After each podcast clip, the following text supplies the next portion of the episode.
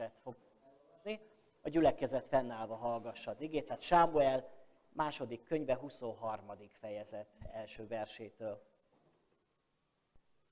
Ezek voltak Dávid utolsó szavai. Így szól Dávid Isai fia, így szól a magasra emelt férfi, Jákob Istenének felkentje, Izrael énekeinek kedveltje. Az Úr lelke beszélt általam, az ő szava volt nyelvemen. Izrael Istenem mondotta, Izrael kősziklája, így szólt hozzám. Az emberek igaz uralkodója, az istenfélő uralkodó, olyan, mint a fölkelő nap reggeli fénye, mint a felhőtlen reggel, melynek sugarától eső után fűzöldül a földön. Nem ilyen-e házam az Isten előtt, hisz örök szövetséget szerzett velem benne, elrendezett és biztosított mindent. Minden javam, minden örömem belőle sarjad. De az elvetemültek mind olyanok, mint a szélhordta tövis, melyet nem fognak meg kézzel, aki hozzájuk akar nyúlni, vasat ragad, lándzsanyelet, égő tűzzel égetik meg, ott, ahol csak találják. Imádkozzunk. Istenünk, köszönjük neked, hogy ennek az évnek a, a végén megállhatunk és visszatekinthetünk nem csak az elmúlt évre, hanem az elmúlt időszakra, életünkre, és egy kicsit értékelhetjük is, hogy meddig jutottunk és hová akarsz még vezetni. Köszönjük neked, Istenünk, Dávidnak az életét, akin keresztül bennünket is tanítasz, és akinek bár sok bukás is volt az ő életébe, de mindig sikerült felállnia, és mindig tovább mennie veled, és mindig újból és újból beléd kapaszkodott. Szeretnénk mi is így élni az életünket, és így befejezni majd az életünket. Erre taníts bennünket ezen a mai délelőttön is. Amen. Foglaljon helyet a gyülekezet. Megmondom őszintén, engem mindig zavarba ejt Dávidnak az élete, már csak azért is, mert a Biblia nem egyértelműen egy olyan embernek az életét tárja elénk, aki folyamatosan csak jó döntéseket hoz, és mindig nagyszerű és bizonyságtevő az ő élete, és mindenki számára közkedvelt ember lett volna. Sőt, azt is mondhatnám, hogy más emberek, akik a Bibliában kisebb bűnöket követtek el, azok Istentől elvetett emberek voltak. Tehát azt látom én Dávidnak az életében, hogy neki az Isten valami miatt sok mindent elnézett, sok mindent megbocsátott, sok mindent valahol helyre tett az életébe. Ha ezt látjuk, hogy miken ment keresztül ez a király, akkor, akkor valahol egy picit magunkra ismerhetünk, akik talán az életünkben nem mindig egyenes úton haladunk, és nem mindig csak az jellemzi az életünket, hogy folyamatosan ugyanaz a tűz égne bennünk, és ugyanaz a szolgáló lelkület lenne bennünk, de ennek ellenére az Isten kegyelme tartja az életünket. És amikor egy-egy embernek az életét tekintjük, akkor a Biblia arra tanít bennünket, hogy leginkább az életük végét nézzük. Úgy fogalmaz ugye a zsidókhoz írt levélnek a szerzője a tizenharmadik fejezetben, hogy ne feledkezzetek vezetőitekről, akik az Isten igéjét hirdették nektek, figyeljetek életük végére, és kövessétek a hitüket. Hát vajon miért fogalmazott így a zsidókhoz itt levél szerzője, hogy az életük végét nézzék? Azért, mert akik még talán most úton vannak, azok még bármi történhet az életükbe. De akik már a végéhez érnek az életükbe, ott már látjuk a befejezést. És Isten igéje arra, arra tanít bennünket, hogy nem csak az a fontos, hogy jól elkezdjük az életünket, hogy életünknek különböző szakaszaiba jó döntéseket hozzunk, hogy megjárjunk bizonyos magaslatokat az életünkbe, az Istennel való kapcsolatba, hanem a legfontosabb talán az, hogy jól befejezni. Hogy jól befejezni az életet. Azt gondolom, hogy ez egy nagyszerű ajándék, amikor valaki így élheti le az életét. Többen, akik itt vagyunk, még talán messze van ez az időpont, bár ki tudja az, hogy milyen messze van az az időpont, amikor majd be kell fejeznünk az életünket, de talán vannak itt közöttünk, akiknek már ez talán közel is van, és hamarosan elérkezik ez az időpont. Dávid, amikor ezeket a szavakat írta, akkor mai szemmel nézve nem volt még idős ember, hiszen hetven éves volt. Azt mondhatnánk, hogy hetven évesen még azért még sok időt élhetett volna. Neki ennyi adatott az ő életébe, ebből a hetven évből ő negyven évet uralkodott, és harminc év volt az uralkodásának az előkészítése. Azt is tudjuk, hogy ebből a negyven évből harminchárom évet Jeruzsálemben, és hét évet pedig Hebronban uralkodott. Tehát az az időszak, amit ő Jeruzsálemben töltött, azt a várost, amit ő megalapított, ott élte tulajdonképpen az életének a jó részét. És amikor Dávidnak az utolsó szavait nézzük majd meg, úgy megnéztem néhány ismertebb embernek, hogy hogyan fejezték be az életüket, és hogy mi, mik voltak az utolsó gondolataik, vagy is, utolsó szavaik ezeknek az embereknek, ami nagyon jellemzi azt, hogy mi is volt az ő életükben. Egy nagyon ismert uh, utolsó mondat, az Julius Cézárnak a mondata, aki így fejezte be életét, hogy te is, fiam, Brutus, ugye ez ismerős ez a mondat. Hát azért mondta ezt, mert hogy őt meggyilkolták, és a saját fia is a gyilkosai között volt. Milyen szomorú egy ilyen élet befejezése, aki a emberileg szólva sok mindent elért az életébe, hiszen Julius Cézár ő a világnak az ura volt. Egy hatalmas birodalom volt az övé, rengeteg sok katonája volt, hatalmas nép vette körül, és mégiscsak azt kellett elszenvednie, hogy ilyen hatalom mellett mégsem szerették az emberek. És olyannyira nem szerették, hogy még a saját családjából se szerették, és így gyilkolták meg őt. Valószínű, hogy nem egy ilyen életet szeretnénk, és nem egy ilyen befejezését szeretnénk az életünknek. A követője Augusztus császár, aki ugye Jézus születésekor volt császár a római birodalomba, ő azt mondta életének az utolsó lehelletével, hogy tapsoljatok, polgárok, a komédiának vége. Ez is milyen szomorú, nem? Tehát, hogy így befejezi az életet, hogy tulajdonképpen komédiának tartja az egész életet, és tulajdonképpen ő, mint egy jó szereplő, most leszerepelt, megcsinálta, és most tapsoljatok nekem. Ez volt az utolsó gondolata, minthogyha az egész életét tulajdonképpen végig színészkedte volna. Milyen rossz az, amikor egy ember úgy éli le az egész életét, hogy jó színész voltam. Igazából senki se ismert, hogy ki vagyok, hogy ki lehettem volna, vagy, vagy mik a gondolataim, mik az érzéseim. Jó színész voltam, ugye? Hát megtapsoltok most, hogy milyen szerepet játszottam. Így sem szeretnénk talán befejezni az életünket, mint színészek. Egy talán kevésbé ismert ö, utolsó mondat Thomas Edisonnak. Ő halála előtt már kómába volt. Ö, hosszú ö, heteken, hónapokon keresztül ö, nem volt magánál, de a halála előtt egy pillanatra feleszmélt, és akkor csak ennyit mondott, hogy nagyon szép ott kint. És nem tudták az emberek, mire gondolt, lecsukta a szemét és meghalt. Vajon mit látott ő? Mi volt az a hely, ami számára szép volt, és ahová vágyott az ő szíve? Szerintem ez egy jobb befejezése az emberi életnek. Eisenhower, ő egy amerikai elnök volt, azt mondta az élete végén, mindig szerettem a feleségem, gyermekeim, unokáim, mindig szerettem a hazámat, menni akarok, Istenem, vigyél el. Így is szeretném valahogy befejezni az életemet. Ő emberileg szólva is sok mindent elért az életébe, hiszen azt gondolom kevés olyan ember van, aki amerikai elnök lesz majd az életébe, tehát sikeres volt ő emberileg is az életébe, de talán nem ez volt a legfontosabb számára, amikor az életének az utolsó pillanatát élte, hanem a legfontosabb az volt, hogy Istenhez tartozik.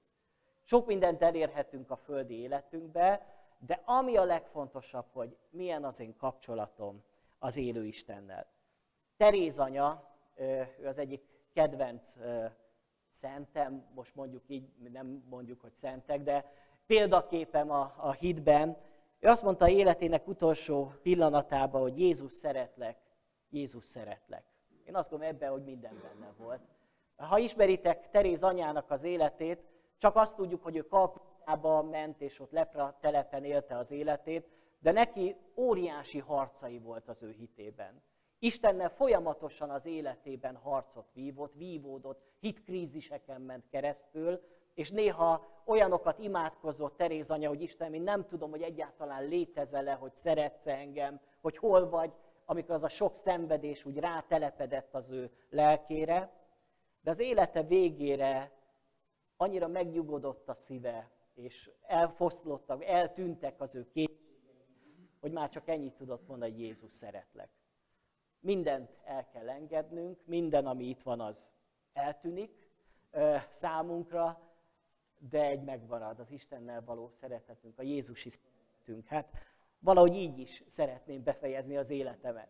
Luther Márton, ő azt gondolom az élete nagyon ismert számunkra, hogy milyen nagyszerű dolgokra használta őt az Isten, hogy megújította az egyházat, hogy ébredés indult, reformáció indult az egyházba, de az utolsó szavai ezek voltak, hogy koldusok, koldusok mindnyájan koldusok vagyunk. Milyen többenetes.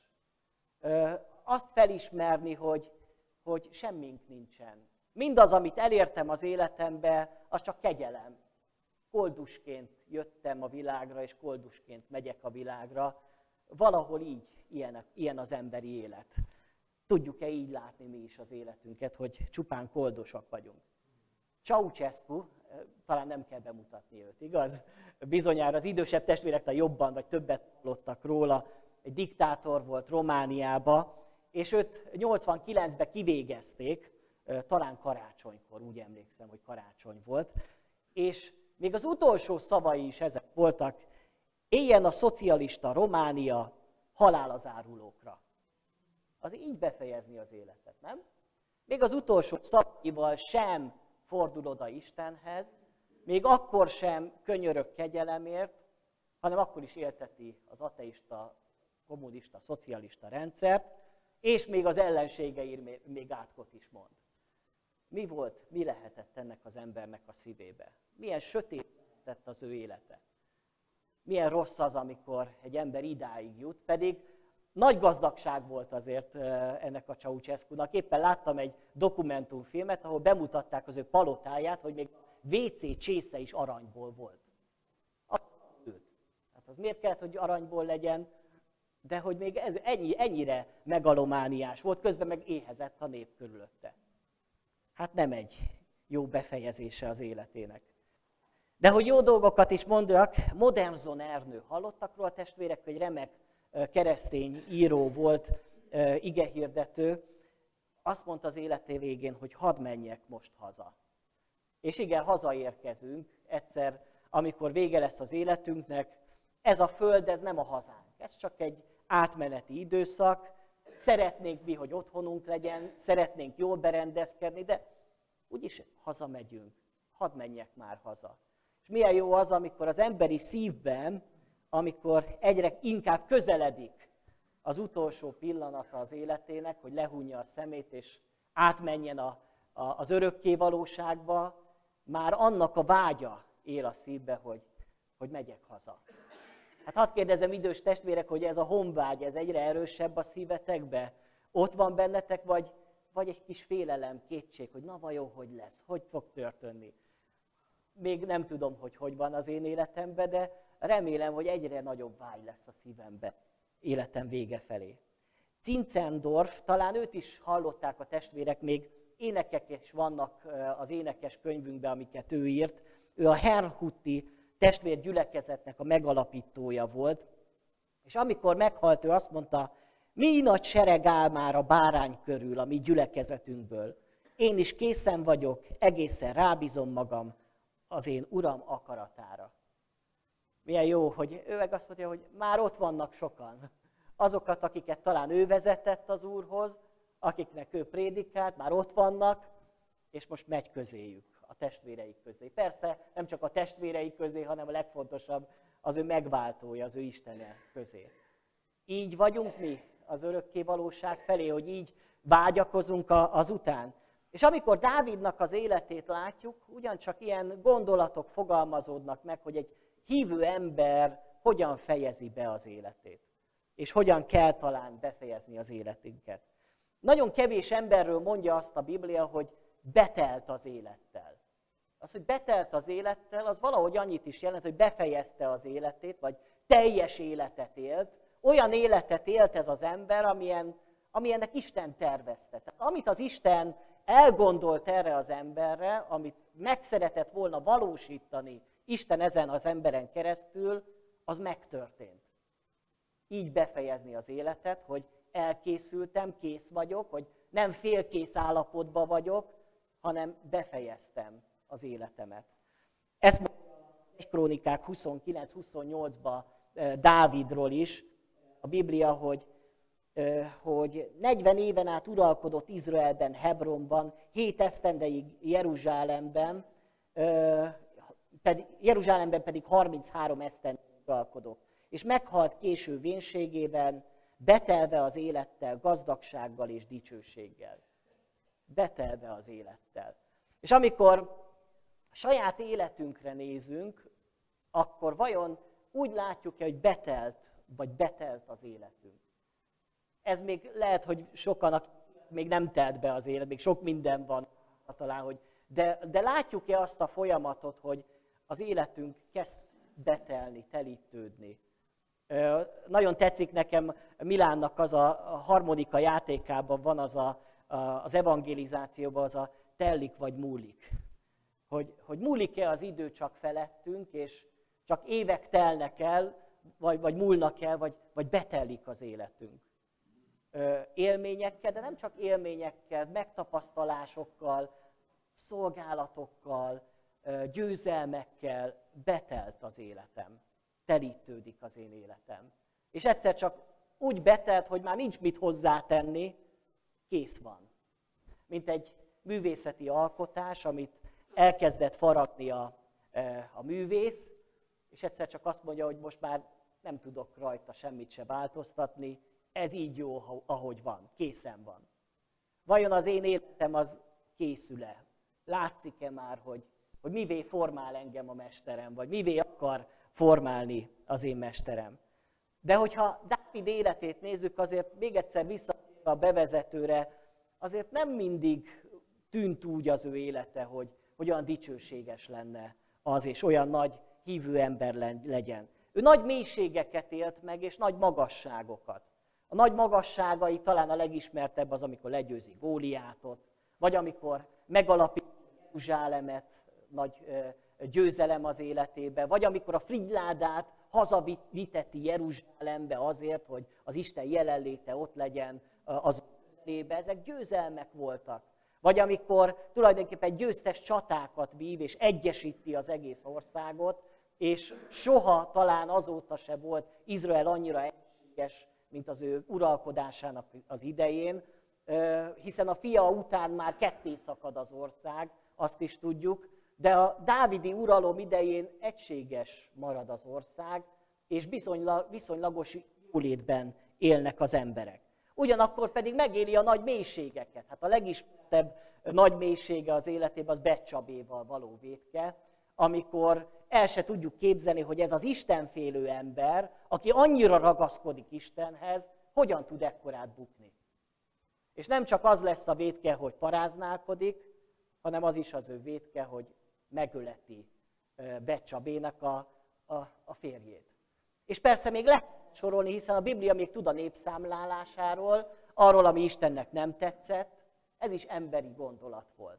Aztán Isten a családjában is micsoda nehézségek voltak, hogy több felesége volt, hogy gyermekei nem mindig szerették egymást, néha egymás ellen harcoltak, néha az apjuk ellen lázadtak.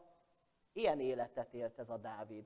Hol magasan, hol nagyon mélyen, hol gyötrődve, hol killódva, hol győzelmeket ér meg, hol bukásokat, hol családi tragédiákon megy keresztül, és meg kell szenvednie azt, hogy meghal az a gyermeke, aki bűnben fogant. Ezt mind átéli ez az ember, folyamatosan. Örömöt él meg az életében, sok öröme van, de meg kell tapasztalni azt is, hogy tizenhárom éven keresztül üldözi őt Saul, és az életére tör. És vannak olyan időszakok az életében, mikor bújdosni kell barlangokba, és mindenféle jövevény nép veszi őt körül, és ő lesz majd ezeknek a népeknek a vezetője. Aztán azt is olvassuk, hogy néha még, még az is előfordult, hogy bolondnak tettette magát, és folyatta a nyálát a szakállára, hogy, hogy így meneküljön meg a halál elől. Ilyen életet él Dávid. Folyamatosan fönt, lent, valahol egy picit közel áll hozzánk az ő élete. Persze jó lenne kikerülni az ő bukásait, meg az ő mélységeit, és szeretnénk talán csak a, a magaslatokon járni, és a góliátokkal győzelmeskedni, meg szeretnénk úgy nagy dolgokat elérni az életbe, de ha őszinték vagyunk, az életünk nekünk is ilyen hol fent, hol lent. Lehet, hogy talán azokat a magasságokat se érjük el, mint Dávid, és lehet, hogy azokat a bukásait se érjük el, mint Dávid, de talán a mi életünkben magunkra ismerünk. De vajon mégis miért? Miért lett ebből az emberből Istennek kedveltje? Istennek szinte a barátja, akit nagyon szeretett. Azt gondolom azért, mert annak ellenére, hogy, hogy néha rossz döntéseket hoz, néha elbukik, ragaszkodik az Istenhez. És a leghíresebb Zsoltára, talán a huszonhármas Zsoltár Dávidnak, amikor megfogalmazza, hogy az Úr az én pásztorom. Mert a nagy bukások után is oda tud menni az Istenhez, és bocsánatot kérni, és bűnbánatot tartani, és sírni, és nem csak ö, ö, dolgok miatt sírni, hanem maga miatt sírni azért, amit elkövetett, és amilyen az ő élete, tudott sírni önmagán. És az Isten ezért szerette Dávidot, és ezért emelte föl az ő életét. És nézzük azt, hogy mit is, mit is mond róla maga az Isten, és mit mond maga Dávid az ő utolsó beszédében. Azt mondja, hogy így szól a magasra emelt férfi. És ez már maga egy ilyen nagyszerű megfogalmazás, mert magasra jutott Dávid. De nem azért jutott magasra Dávid, mert ő törekedett. Mert ő törtetett, ugye? Hát ma is azt gondolom, sokan szeretnének magasra jutni. Hát ez a világ arról szól, hogy minél magasabbra, minél többet elérni, nem akarok lúzer lenni, nem akarok vesztes lenni, nem akarok senki lenni, hanem akarok valaki lenni. Hát hogyan lehetek valaki? Hát úgy, hogy lenyomok másokat, nem? Ö, és aztán majd rajtuk keresztül valahogy én is följebb jutok, és törekszem kapcsolatokon keresztül, mindenféle dolgokon keresztül, ha nagyon szorgalmas vagyok, ha nagyon beleteszem magamat, akkor majd emelkedik az életem. Vagy magamat emelem, vagy mások emelnek, vagy mások vállá jutok előbbre. Ez a világi siker, vagy, vagy karrier, azt gondolom, ami a világban van. Az isteni karrier pedig arról szól, hogy, hogy magasra emelt férfi.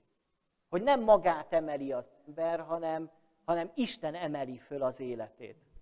És persze ahhoz, hogy az Isten felemelhesse Dávidot, ahhoz azért néha nagy mélységet meg kell járnia. Azt gondolom, Dávidot nem tudta volna Isten magasra emelni, ha előtte mondjuk tizenhárom éven keresztül folyamatos megaláztatásban nincs az élete. Szükségesek az életünkben néha a megaláztatások, a, a mélységek ahhoz, hogy el tudjuk viselni a magaslatokat. Ezt lehet látni azért sokan a világban, akik nem tudnak mit kezdeni a magaslatokkal, mert hirtelen magasra jut és elszáll. Mert nem élte meg azt, hogy ő mélységbe is volt, és valahol az Isten emelte őt magasra. És jó az, amikor mi engedjük, hogy, hogy, hogy az Isten emeljen bennünket, és azt lehet, hogy, hogy annak megvan az ideje is. Ö, és az lehet, hogy nem egyik napról a másikra, egy évek, évtizedek. Nem azonnal kell a siker, nem holnap kell a siker, hanem lehet, hogy majd talán csak ötven éves korba fogok, vagy nem tudom mikor odaérni, de engedem, hogy az Isten emeljen lépésről lépésre. És ha engedem, akkor ő majd emelni fog, mert ő tudja azt, hogy meddig emelheti az én életemet. Hát honnan emelte föl az Isten Dávidot? Hát tudjuk, hogy ő egy jópásztor volt a családba, családjában. A nyolcadik kisfiú volt, a legkisebb volt a családban, olyan, akit nem is vettek tulajdonképpen számításba, mikor jött Sámuel, és mutatta be a apa Isai a gyerekeit, a fiait, hogy itt vannak az én fiaim, akkor Dávid ott se volt, mert ő anyájjal volt. A legkisebb, aki nem számít, aki még gyerek. Na, innen emeli föl őt az Isten. Aztán onnan emeli föl, amikor úgy össze van törve Dávid, amikor a padlón van, miután miután kiderül az, hogy ő Becsabéval vétkezett, hogy ő egy gyilkos, akkor nagyon nagy mélységben van, és onnan emelik ki az Isten. Téged honnan emel ki az Isten, vagy honnan emelt föl az Isten? Voltak-e ilyen nagy mélységek? Vagy lehet, hogy most vagy ilyen mélységben benne az életedben?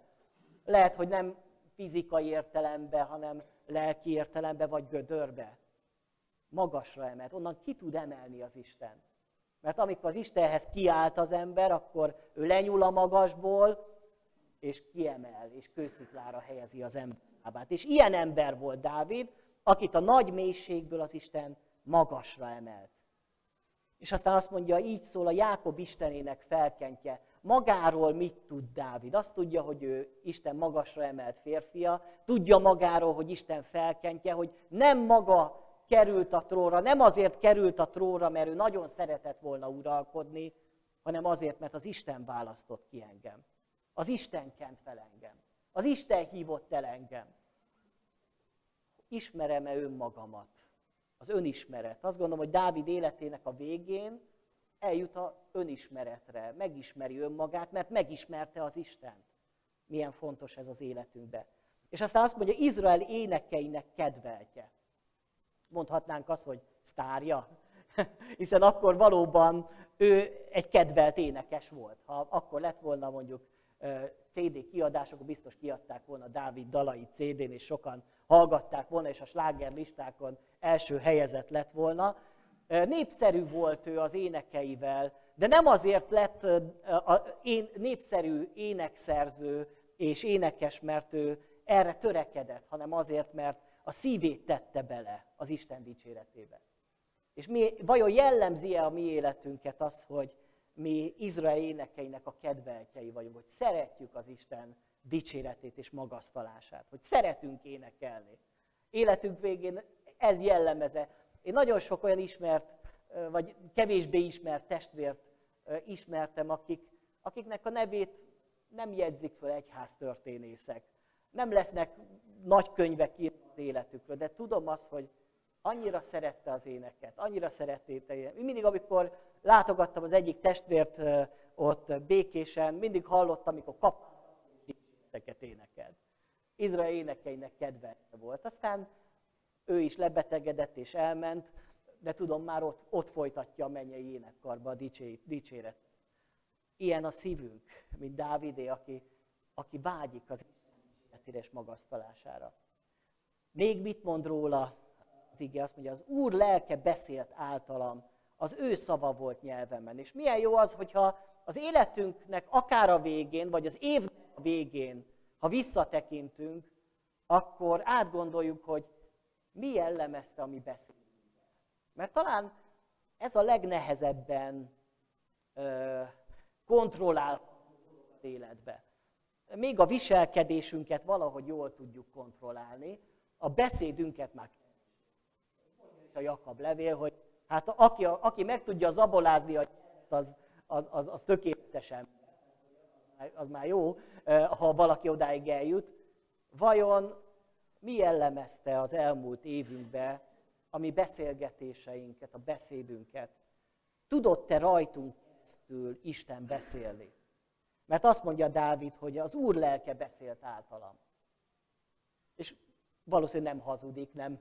Nem, mond, nem akart nagy mondani, mert ez így volt. Tudott-e az Isten beszélni általad? Nem kell ahhoz szószékre jönni, nem kell még csak imaórát se vezetni ahhoz, hogy Isten tudjon rajtad keresztül szólni. Elég, hogyha valóban betölti az Isten, az Isten lelke a szíved. Mert mivel csordult a szív, azt szólja a száj. És hogyha családban, ahogy beszélgettünk, vagy egymással, ahogy beszélgettünk, vagy munkahelyünkön beszélgetünk, vagy a szomszédokkal beszélgetünk, mi jött ki az én ajkamon? Miről beszélgettem szívesen? Beszélgettem a politikáról, beszélgettem a pletykákról, a sztárokról, a sportról, vagy, vagy nem tudom mit, vagy panaszkodtam folyamatosan. Ez se jó, az se jó, ez is rossz, az is rossz. Mi jellemezte? Mi jött ki a szádon? Dávid olyan azért, hogy, hogy az Úr szava, az ő szava volt nyelvemen. És milyen jó lenne, hogyha ha ez idén nem is tökéletesen valósult meg, akkor a következő évre úgy tudnánk elindulni, hogy Istenem, szeretném, ha a következő évben sokkal több lenne a te beszéded az én ajkamon, mint az én saját letykálásom vagy üres egésem. Mert arra nincs szüksége ennek a világnak, hanem a te beszédedre, te rád van szüksége a világnak.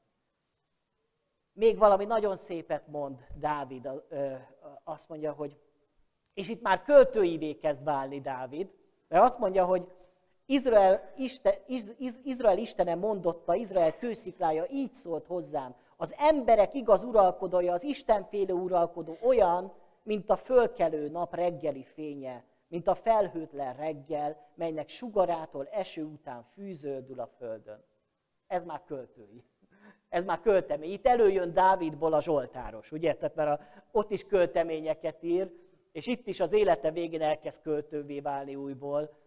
Az életét úgy látja, mint akinek a Isten tudta úgy használni az életét, hogy olyan voltam, mint a hajnali napfény, ami még nem éget, ami még nem, nem szúr, hanem ami, ami selymes és ami, ami melegít, és aminek hatására fűzöldül. Vagyis Dávid áldást jelentett a környezetének. Dávid környezetében az emberek kivirultak. Mert, mert Dávid nem csak magának tartotta meg a, az áldást, és magának gyűjtötte az áldást, hanem továbbadta. És a környezetében az emberek boldogabbak lettek, örömtelibbek lettek, talán még gazdagabbak is lehet. Lehet, hogy Istenhez is közelebb kerültek. Az én környezetemben, hogyha húzom magam körül a köröket, a családomnak a körét, a falumnak a körét, a nemzetemnek a körét, akkor milyen hatással van az életem másokra? Van-e hatással egyáltalán az életem? Nem kell persze mindenkinek Dávidnak lenni, és egy egész országért felelősséget. Ez különleges embereknek a, az elhívása. De hiszem azt, hogy minden hívő embernek kell, hogy hatással legyen a környezetére, mert hát erre hívott el minket az Isten. Hát azt mondja, ti vagytok a föld sója, meg a világ világossága vagytok. Hát ezt nem lehet elrejteni, ez nem csak olyan, hogy magába van. Meg kell látszódjon. Dávid élete körül kizöldült a fű. És az emberek boldogok lettek. Persze nem mindenki, mert ismerjük a történetét, hogy voltak, neki ellenzéke is volt, de hogy ezt látjuk, hogy, hogy ő alapvetően egy olyan ember volt, aki mások számára áldást hozott. Azt mondja, hogy nem úgy, mint az elvetemült emberek. Mert az elvetemült emberek milyenek? Azt mondja, olyanok, mint a szélhordta tövis, amelyet nem fognak meg kézzel. Mert milyen a tövis? Szúr, ugye? Megfogja az ember, jó, megszúrja a kezét. Lehetnek ilyen emberek is? Lehetek ilyen ember is, mint a szélhordta tövis? Akihez, ha valaki véletlenül hozzáér, már, már bökök, szúrok. Ilyen természetem van, hogy onnan ismernek engem, mindenkinek oda szúrok, mindenkinek oda, oda vágok. És mindenki menekül inkább belőlem, mert csak azt nehogy, na majd ettől megint megkapom a magamét, egy ilyen, ilyen természetű ember. Azt mondja, aki hozzájuk akar nyúlni, az vasat ragad lándzsanyelet, égő tűzzel égetik meg ott, ahol csak találják. Hozzáér az ember, már megégeti a kezét. Nem akarok ilyen ember lenni, nem ilyen volt Dávid. Nem ilyen a hívő ember, aki, akihez ha hozzáérnek, már szúr, már támad, már nem tudom, mit csinál. Hanem akarsz-e olyan ember lenni, vezető lenni, hívő ember lenni, akinek a környezetében kivirul minden. Milyen nagyszerű. Még egy dolgot mond, ami Dávidnak fontos volt az életében, és amit az utolsó pillanatában is el kell mondani, hogy minden javam, és minden örömen belőle sarjad. Minden belőle sarjad. Nem máshonnan, nem más forrásaim voltak az életemben. Lehettek volna más forrásai is. Kihasználhatta volna a hatalmát, a diplomáciai kapcsolatait, mindent kihasználhatott volna, de Dávid csak az Istenbe bízott. Minden belőled fakad. És minden dicsőség a tiéd. Az életedre gondolsz, hogy minden örömöd belőle fakad? Az örömöd forrása az Isten, Jézus, vagy, vagy persze vannak más örömeink is, hobbiaink, vagy elolvasok egy jó könyvet, megnézek egy jó filmet, de hogy az igazi öröm forrás az maga az Isten. Amikor az Isten megáld, megszólít, amikor az igéjét megnyitom, és megértek belőle valamit, minden örömöm belőled fakad, és minden javam. Minden. Ha akarod, akkor elveheted, ha akarsz, akkor megáldasz engem, mert belőle fakad. És még egy utolsó gondolat, hogy Dávid honnan ö, volt még ereje ahhoz, hogy így élje az életét, és így fejezze be. Úgy, ö, ezután a szakasz után felsorolja Dávid vitéz harcosait, ö, és így van befejezve Dávid élete itt a Sámuel könyvébe. Vagyis azt látjuk, hogy Dávid sikerének a titka egyrészt az, hogy Istennel nagyon mély kapcsolatra jutott, és belekapaszkodott az Istenbe, másrészt nagyon jó emberekkel vette körül magát. Olyan emberekkel vettek körül magát egész életébe, akik emelték az életét. Ilyen volt már Jonatán, ugye még, még az életének első szakaszába, aki emelte az ő életét, aki segítette az ő életét. Igazi barátja volt Dávidnak. Későbbiekben ott voltak a hadvezérei, Joáb, aki végül aztán nem tartott ki Dávid mellett, de itt három olyan embert sorol föl, ezt a Józsebbá Básebetet, Eleázárt sorolja fel, és Sammát. Talán nem is nagyon hallottunk róluk, nem? Nem egy ismert bibliai hősök. De mégis azt kell róluk olvasni, hogy ezek az emberek hűségesek voltak Dávidhoz. És amikor azt olvasjuk, hogy ez a Józsebbá Básebet egyszerre nyolcszáz emberrel harcolt, és le, legyőzte őket, ez most nagyon véres dolognak tűnni, de gondoljunk bele, hogy egy ember, aki nyolcszáz emberrel szembeáll. Hát emberileg teljesen lehetetlen. De mégis legyőz nyolcszáz ember. Mert az Isten van ennek az embernek azért. Ilyen emberekkel vette körül magát Dávid. Aztán ott van Eleázár, aki mikor már mindenki megfutamodott Izraelből, akkor ő még mindig ott volt és harcolt. És aztán ott van ez a harmadik ember, ez a Sammá, azt tetszik legjobban, rábíztak egy lencseföldet.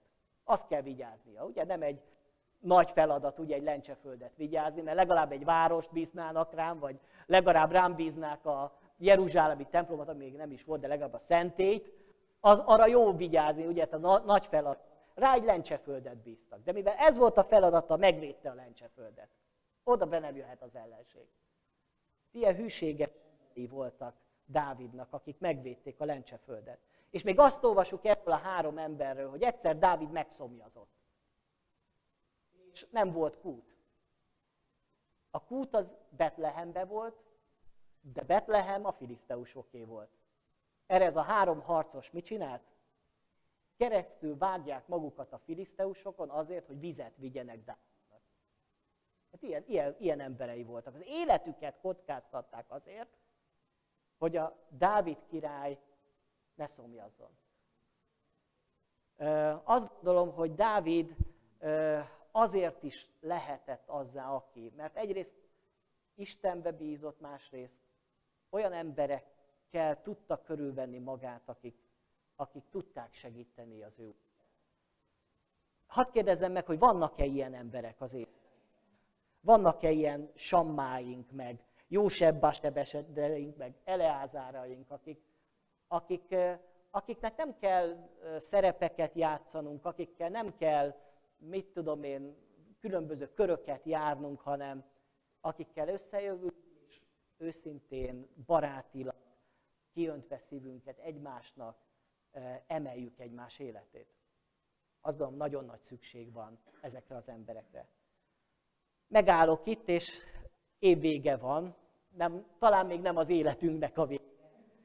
Utolsó, remélem nem az én életemben még az utolsó szavak voltak ezek, bár szívesen mennék már haza, én is, mint, mint ahogyan Dávid hazament, de egy évnek a végére értünk. Hogyha visszatekintünk erre az évre, akkor, akkor mi hogy látjuk ezt az esztendőt? Tudott-e az Isten emelni bennünket? Tudott-e valahol bár eljuttatni minket a, az Isten? Tudott-e rajtunk keresztül beszélni az Isten? Ö, hogy mások is megértsék az Istennek a beszédét. Vajon az örömeink és a javaink azok belőle sarjadtak-e? Nála kerestük-e az örömünket? Istennél kerestük-e az örömünket?